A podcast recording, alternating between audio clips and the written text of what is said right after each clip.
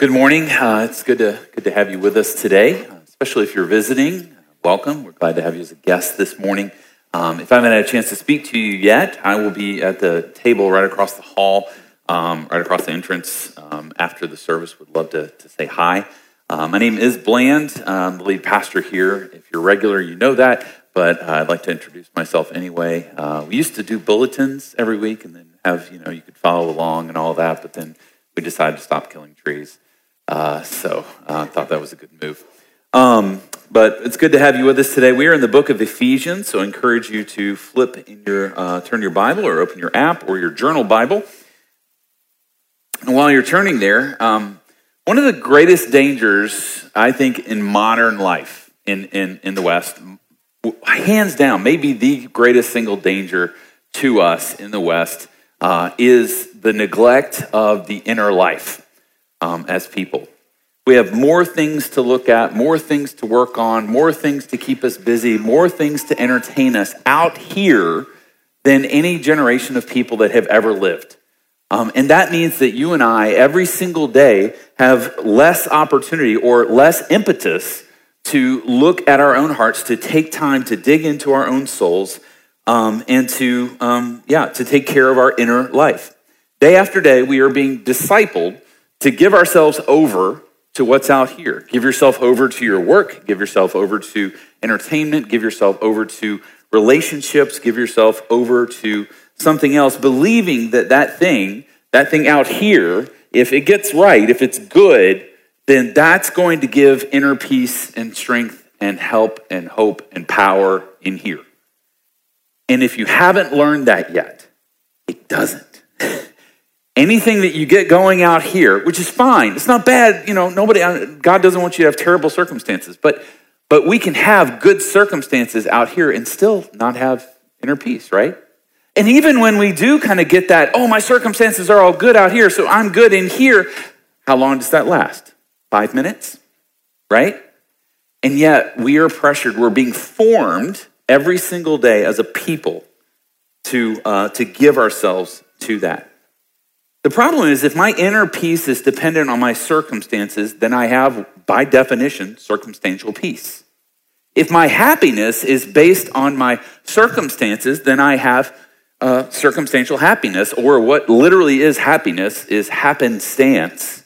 It means your circumstances happen to be good. Not knocking happiness. Not knocking peace out here in the world, simply saying it's inadequate to sustain an inner peace in us. The truth is, the greatest men and women of God I have ever met in my life and studied in church history are not people who managed to get all their external circumstances lined up, but quite the contrary, people who, despite their external circumstances, had an amazing inner life. They had a depth of walk with God. They had a depth and a beauty of knowledge of God that meant their circumstances, whether good or bad, did not dictate their peace and their strength. Sometimes circumstances were good and they were grateful, but other times they were bad, and yet their inner strength, their inner life was strong. This is the Apostle Paul's circumstances. He had suffered in his life, and he had suffered. He's writing the book of Ephesians while in prison. We talked about that a little bit last week, right? He's in prison. And if you know Paul's past at all, he shares this in 2 Corinthians, but he was beaten on multiple occasions with rods. He was whipped on multiple occasions with whips. He was stoned with stones on at least one occasion. And we know constantly he experienced this pressure. And yet what we see in this passage today and what we see in Paul's life is not somebody whose life is being blown back and forth by the wind of circumstances, but an inner life and a peace. Doesn't mean we're stoics. Remember, I talked about that a little bit. Doesn't mean that we're stoics, and that doesn't matter out there. It simply means what's out there does not have the power to overwhelm what is in here. You and I are being constantly discipled to live by what's out there, not take time for what's in here. What Paul's prayer about today in Ephesians 3, verses 14 through 21 is all about the inner life. He is actually proving by his prayer here that the inner life is primary. It's not secondary or even equal. It is primary in life to the outward life. If in your inner life, there's strength. If in your inner life there's peace, if there's in your inner life there's power, then when whatever happens out here, you are able to be sustained. And your outer life can crumble and you don't crumble. If you're out on the flip side, if your outer life looks fine, circumstances are good, but your inner life is in turmoil, what happens? You're in turmoil, right?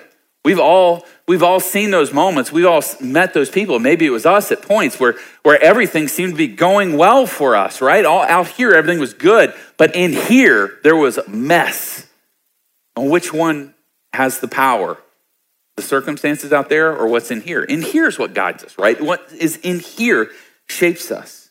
So the passage we're looking at today is a prayer, and Paul is focusing on the absolute priority of the inner life, of drawing near to God, of having a power and knowledge of God, or what old theologians used to call communion, right? Not communion like what we do out here, but communion was this sense of communing with God.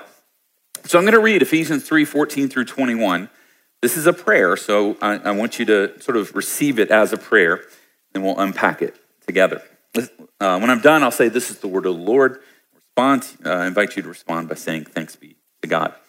So Paul says this: "For this reason, I bow my knees before the Father, from whom every family in heaven and on earth is named, that according to the riches of his glory, he may grant you to be strengthened with power through his Spirit in your inner being, so that Christ may dwell in your hearts through faith, that you, being rooted and grounded in love, may have strength to comprehend with all the saints what is the breadth and length and height and depth, and to know the love of Christ that surpasses knowledge, that you may be filled with all the fullness of God.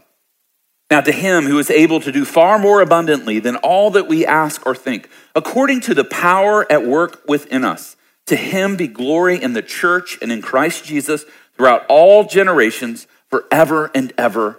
Amen." This is the word of the Lord. Thanks be to God.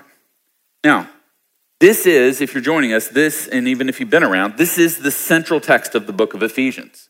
Every scholar, commentator believes this is the center of the book. This is where the theology that Paul has been talking about up to this point meets the practical living out of the Christian life. And it's interesting that the entire focus here is not about what it looks like out here, right? But what's going on in here, in you and I. And this was Paul's letter to the church at Ephesus, which was a relatively small church. It wasn't some huge megalopolis mega church in the city of Ephesus. It was a small church in a pagan city, wealthy, multicultural, diverse, and very antagonistic to the gospel. This was not a place where people were like, "Yes, please tell us about Jesus. We want to hear more." They were against the gospel. They were against the church. And despite this, there is not one mention of external circumstances in this prayer. The Ephesians, on the one hand, are experiencing this pressure of trying to be a faithful church in a crazy, messed up city that didn't want them there. And on the flip side, Paul himself is in prison, right? He's imprisoned.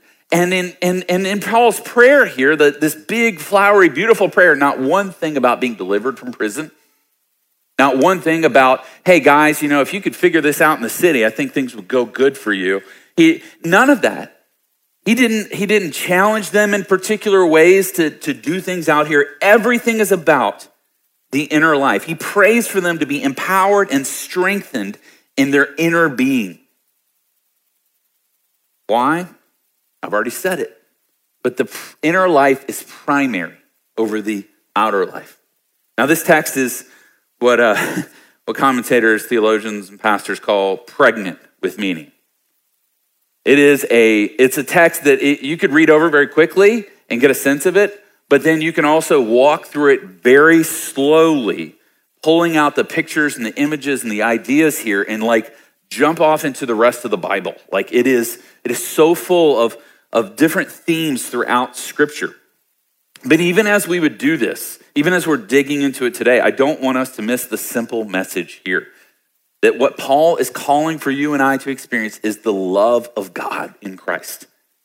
And he's calling us to it. He's pleading with God for this, for you and I. This isn't a message for spiritual titans. This is for every person who is a Christian, for every person who is following Christ. This is available. It doesn't matter if you've been a Christian for 5 minutes or 55 years. It is available, always available, all the time. Does that mean tomorrow morning when you get up for work, you could experience the love of God being poured out in your heart? Yes. That means tomorrow afternoon, tomorrow evening, next week, next year, the rest of your life. Do you see the invitation of this passage? It's not a, hey, try this, do this. It is a welcome into something. It's an invitation, right? What Paul is pointing to is nothing less than an inexhaustible and unfettered experience of God's love in Jesus that dwarfs anything that we can go through in this life, good, bad, or ugly. The problem with you and I sitting here today is that we are far too often satisfied with some things going well in our lives, rather than longing for, be filled with the fullness of God, to experience the love of Christ, the breadth, the height, the depth, all of that, like to be filled with that, right? How much better is that than your job to be going well, right? Not against your job going well, that's good. But how much better is that than your job going well? Or your family, your marriage going well, or your friendships going well, or your money going well? How much better is it to be experiencing all the fullness of the love of God in your life? It's much better. I'll answer that for us. So what does a rich inner life look like? It means in this passage we're going to see, and these are all intertwined, but knowing Jesus intimately, grasping God's love corporately, and walking with God experientially. So let's walk through these. Knowing Jesus intimately. Paul's already told us in the letter that Christians have experienced the love of God and that we are full of God. He's already told us these things. So why this passionate plea right now? Why pray for something that scripturally he's already told us we have? He says you have it. If you're a Christian, you have the love of Christ. You have the experience and the fullness of God in you. There's only one answer to this. On one level, we have it, right? Every Christian has this because the Spirit resides in you. Every Christian has this. But in another level, they have to experience it deeper and deeper. There's an opportunity. There's a capacity, if you will. So you know the difference between having something and then having a capacity for something, right? So at a very base level, we have the Spirit. We have the love of Christ. We have the presence of God in us. But we have an almost inexhaustible capacity for the inexhaustible love of God to fill us. The problem I go back to is that many of us are satisfied with that little bit, instead of asking for more. The easiest way for us to be satisfied with what's little is that we end up substituting this knowledge of God for the experience of God or knowing God. You know the difference? Knowledge of God versus knowing God. And I want to be careful here because it's a both and. And we're in a very cerebral sort of intellectual context in our city. And so many of you have degrees and graduate degrees and everything else. You've been taught, study hard, learn all you can, right? Get the information. But there's a difference between information about God and knowing God. Just like there's a difference between information about my wife and knowing my wife. If I just met you and I told you, I love my wife. She was born in Georgetown, Kentucky. The oldest of three children. She loves to laugh. She's a gifted painter and actually enjoys doing it. Not painting like art painting, but she can paint a room like a professional. Seriously, we've had people come by and go, who painted your room? My wife did. She enjoys that. She loves the beach. And I could share that with you. And then if I stopped, maybe I ended with, and I love my wife. You wouldn't be like, that dude really loves his wife. Like, he just shared information about her. Now, Love is not blind. Like, I don't need any information. Part of falling in love with her was some information about her, right? But it's not sufficient. And the problem for us is that we could probably go around our room, this room, and build out a nice little theology of who God is together. What is God like? Well, God is infinite, right? God's all-knowing. We could build out a theology. But there's a huge difference between being able to build that out and knowing God in your heart and experiencing him. This is why this is the center of the book. Paul is praying in boldness. He actually, it's kind of unique. He says, I bow my knee before the Father. Weirdly enough, we associate that with prayer, but that was not the position for prayer. You would stand and pray. And in fact, you wouldn't look down, you'd look up. You'd look up to God and pray, right? Which is a position of humility as well. You're looking up. But Paul is actually bending his knee. It's a sign of even more humility before God. And then he says in verse 16 that according to the riches of his glory, he may grant you to be strengthened with power through his Spirit in your inner being, so that Christ may dwell in your hearts through faith. Now, according to the riches of his glory, let's back out for just a minute. The infinite God of the universe made every atom that exists in the universe, right? Great is you in all your glory sitting here right now.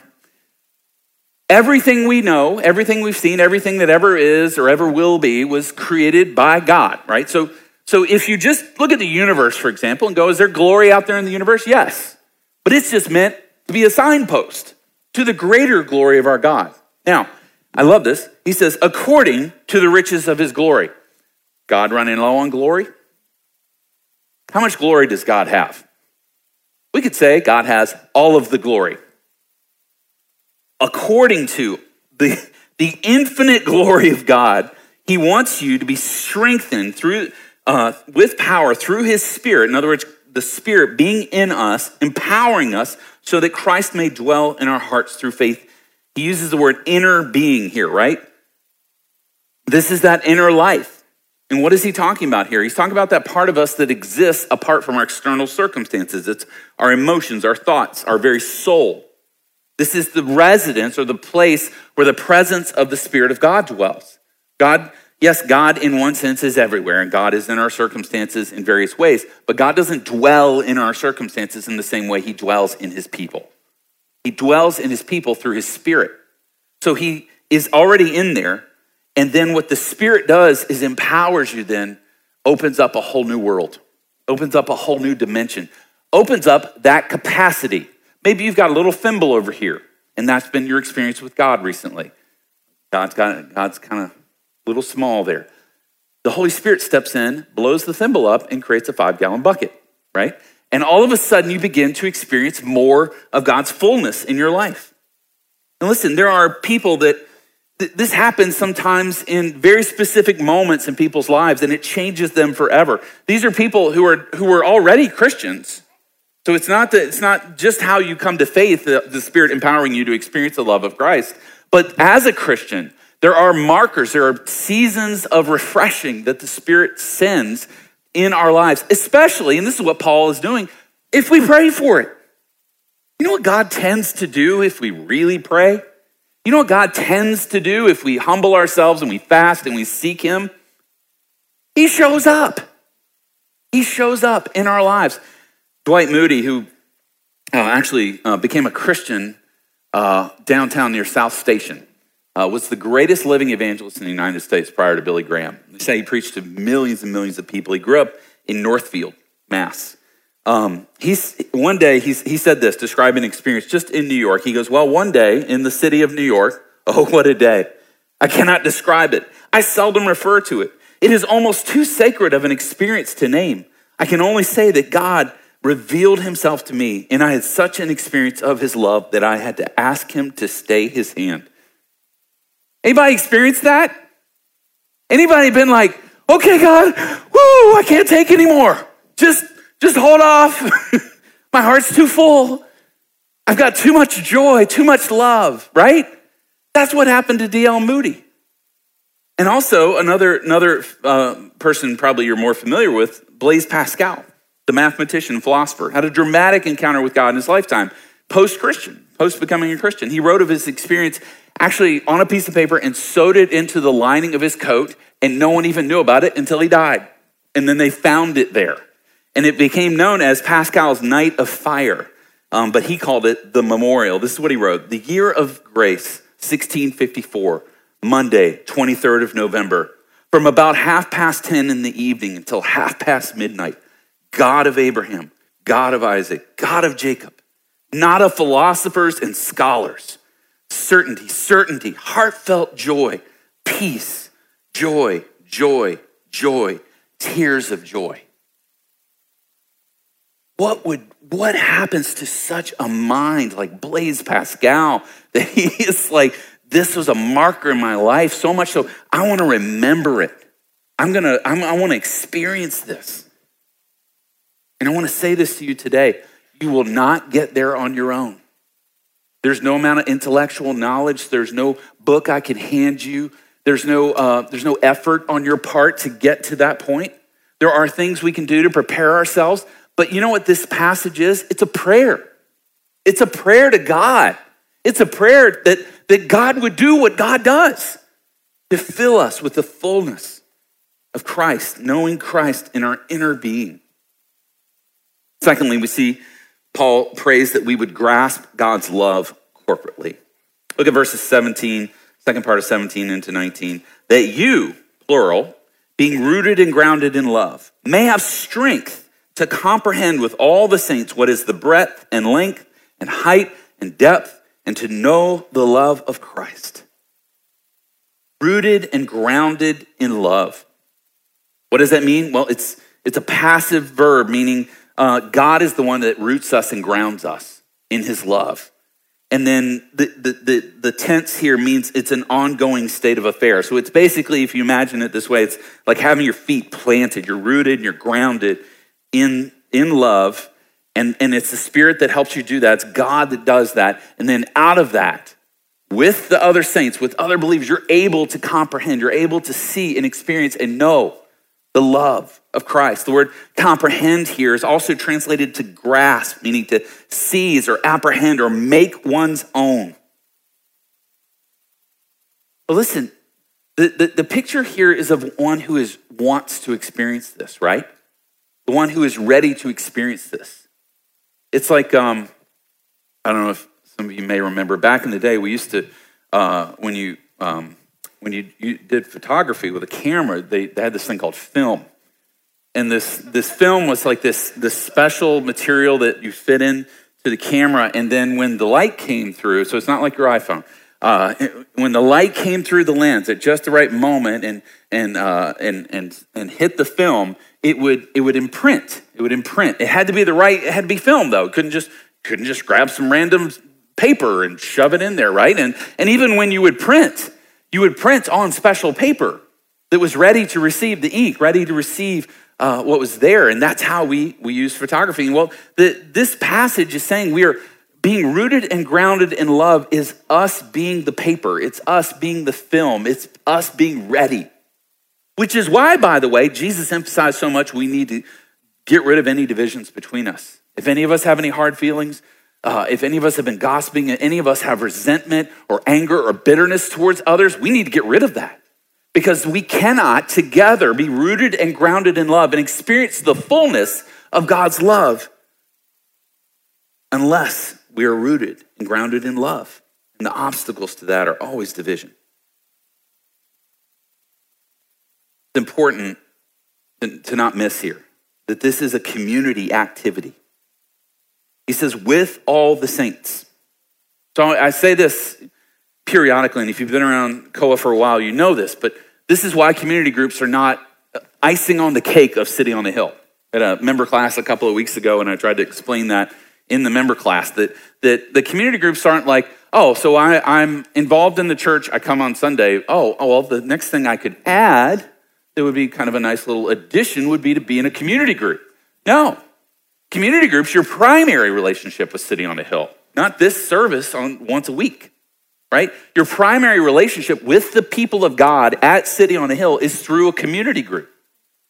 because that's how you practice all the saints. Yes, God sometimes likes to show up in the gathering.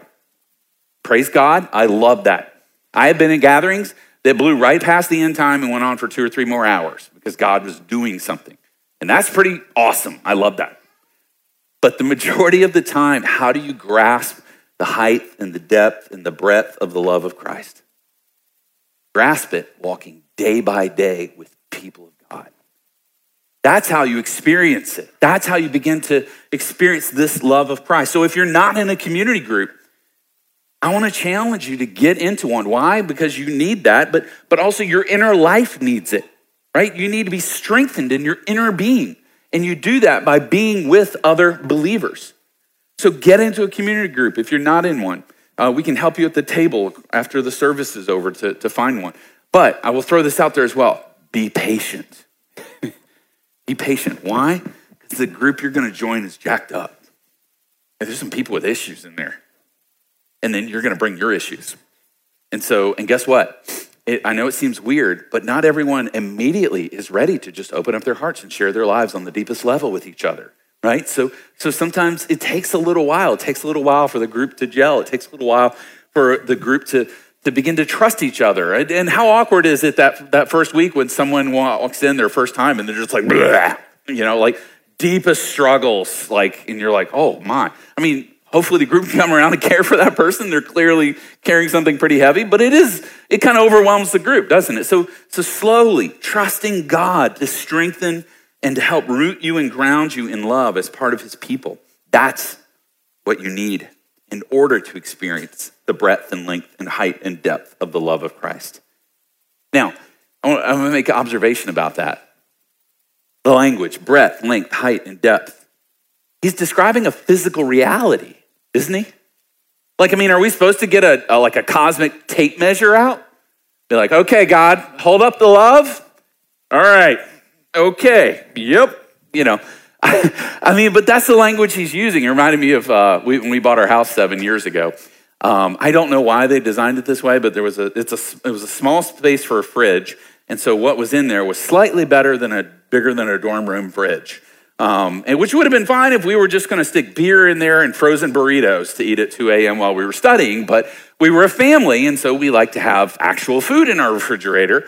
And so I had to start figuring out, how do I get a big fridge into a tiny space? So I was measuring all of it. I ended up taking out part of a wall, and I knew how exactly to the quarter of an inch that new fridge would fit into that space because I knew the height, the breadth, and the width, and all of that. And I think, why does God give us this language here?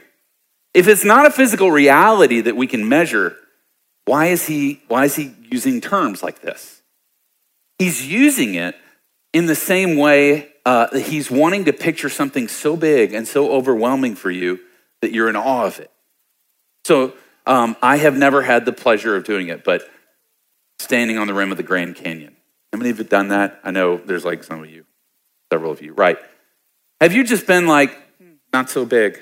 When the first time you got there, where you're not very impressive, right? You're looking down, you're looking at one end to the other, you're trying to look across, you're this thing is monstrous, right? You're in awe.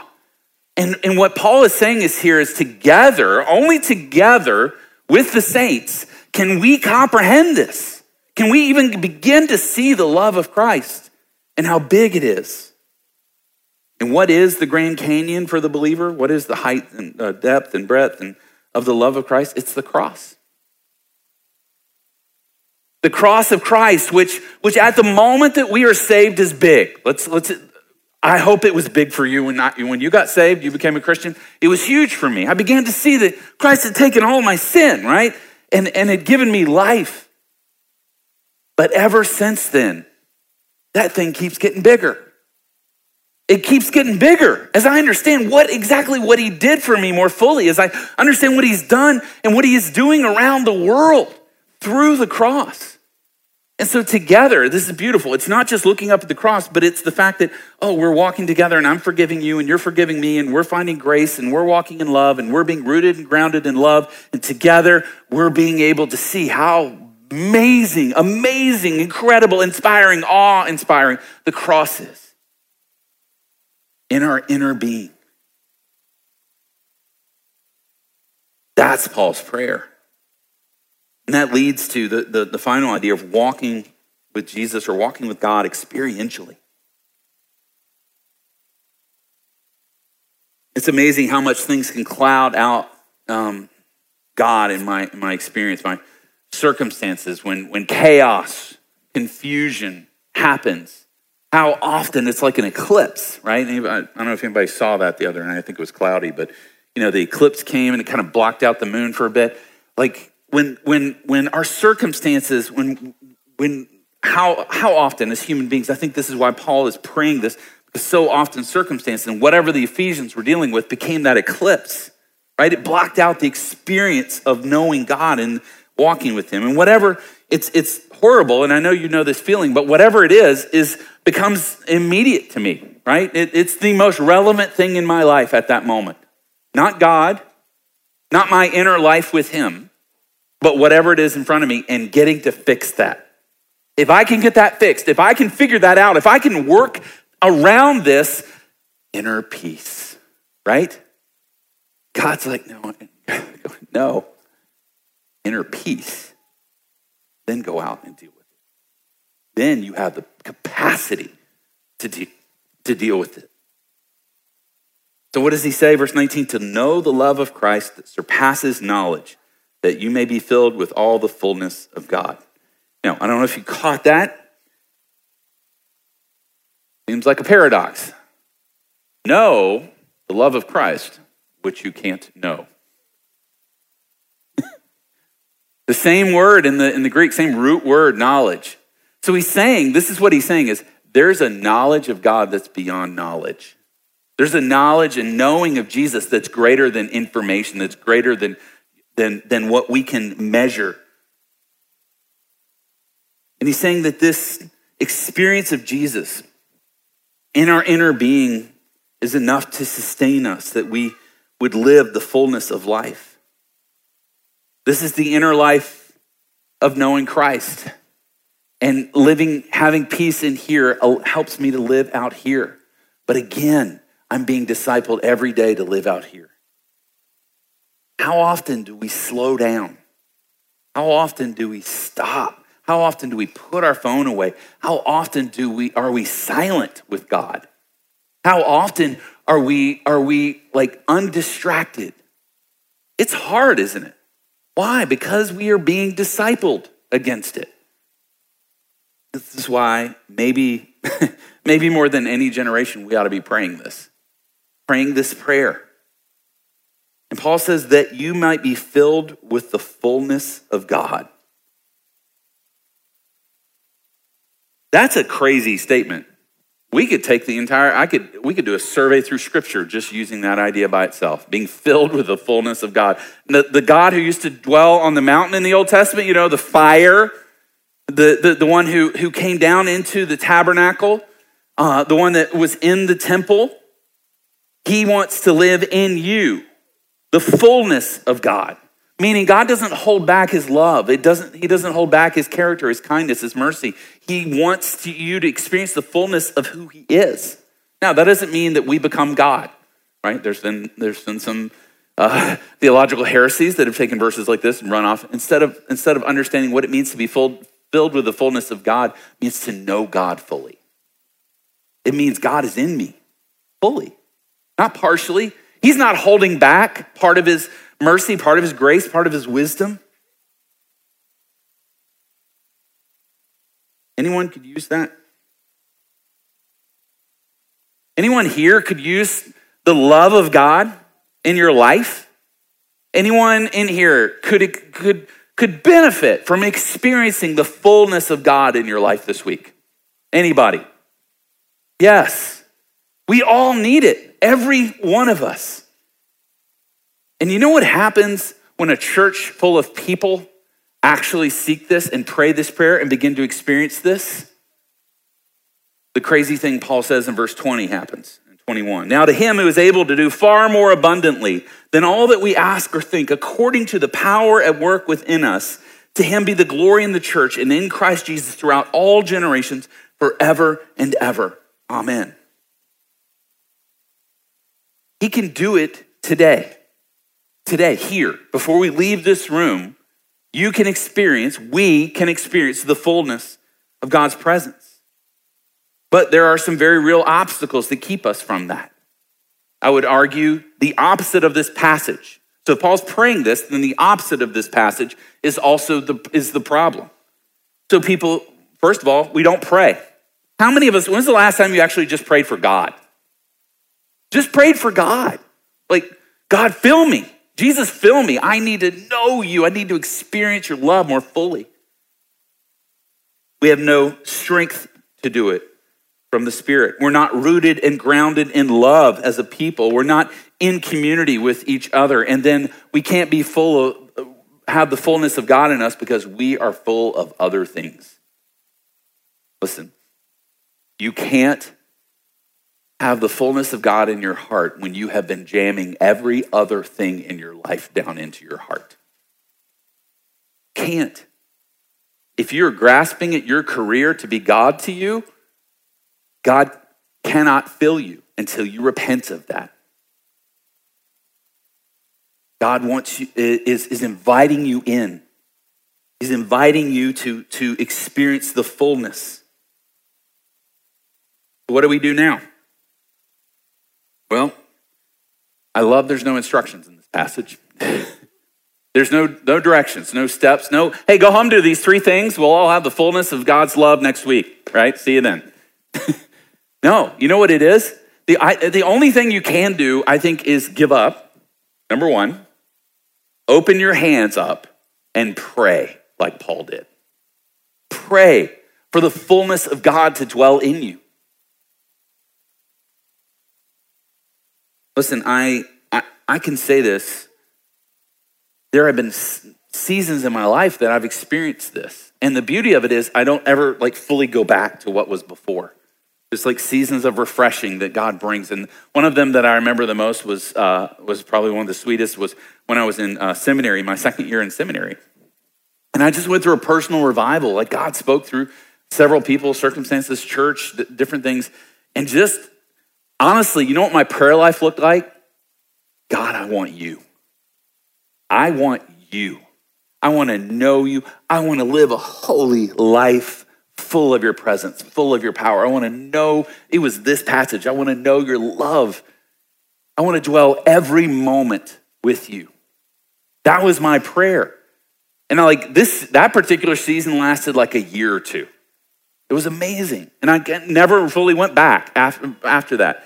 But the beauty of it is God doesn't withhold that from his people. For those who seek it, it is available. And so we're going to pray. We're going to pray today. Before we move into communion and all of that, we're going to pray. We're actually going to pray this passage. So I know this is crazy because we don't do this, but Mike already pulled out the stops and we started praying out loud. So I'm gonna do this. What is Paul's first words? He goes, "For this reason, I bow my knees." I'm gonna bow my knees up here. I'm gonna kneel.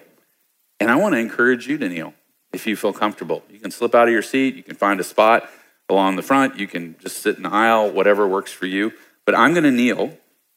And I want us to pray this prayer out loud. That's why I have it on the screen. So join me, if you will.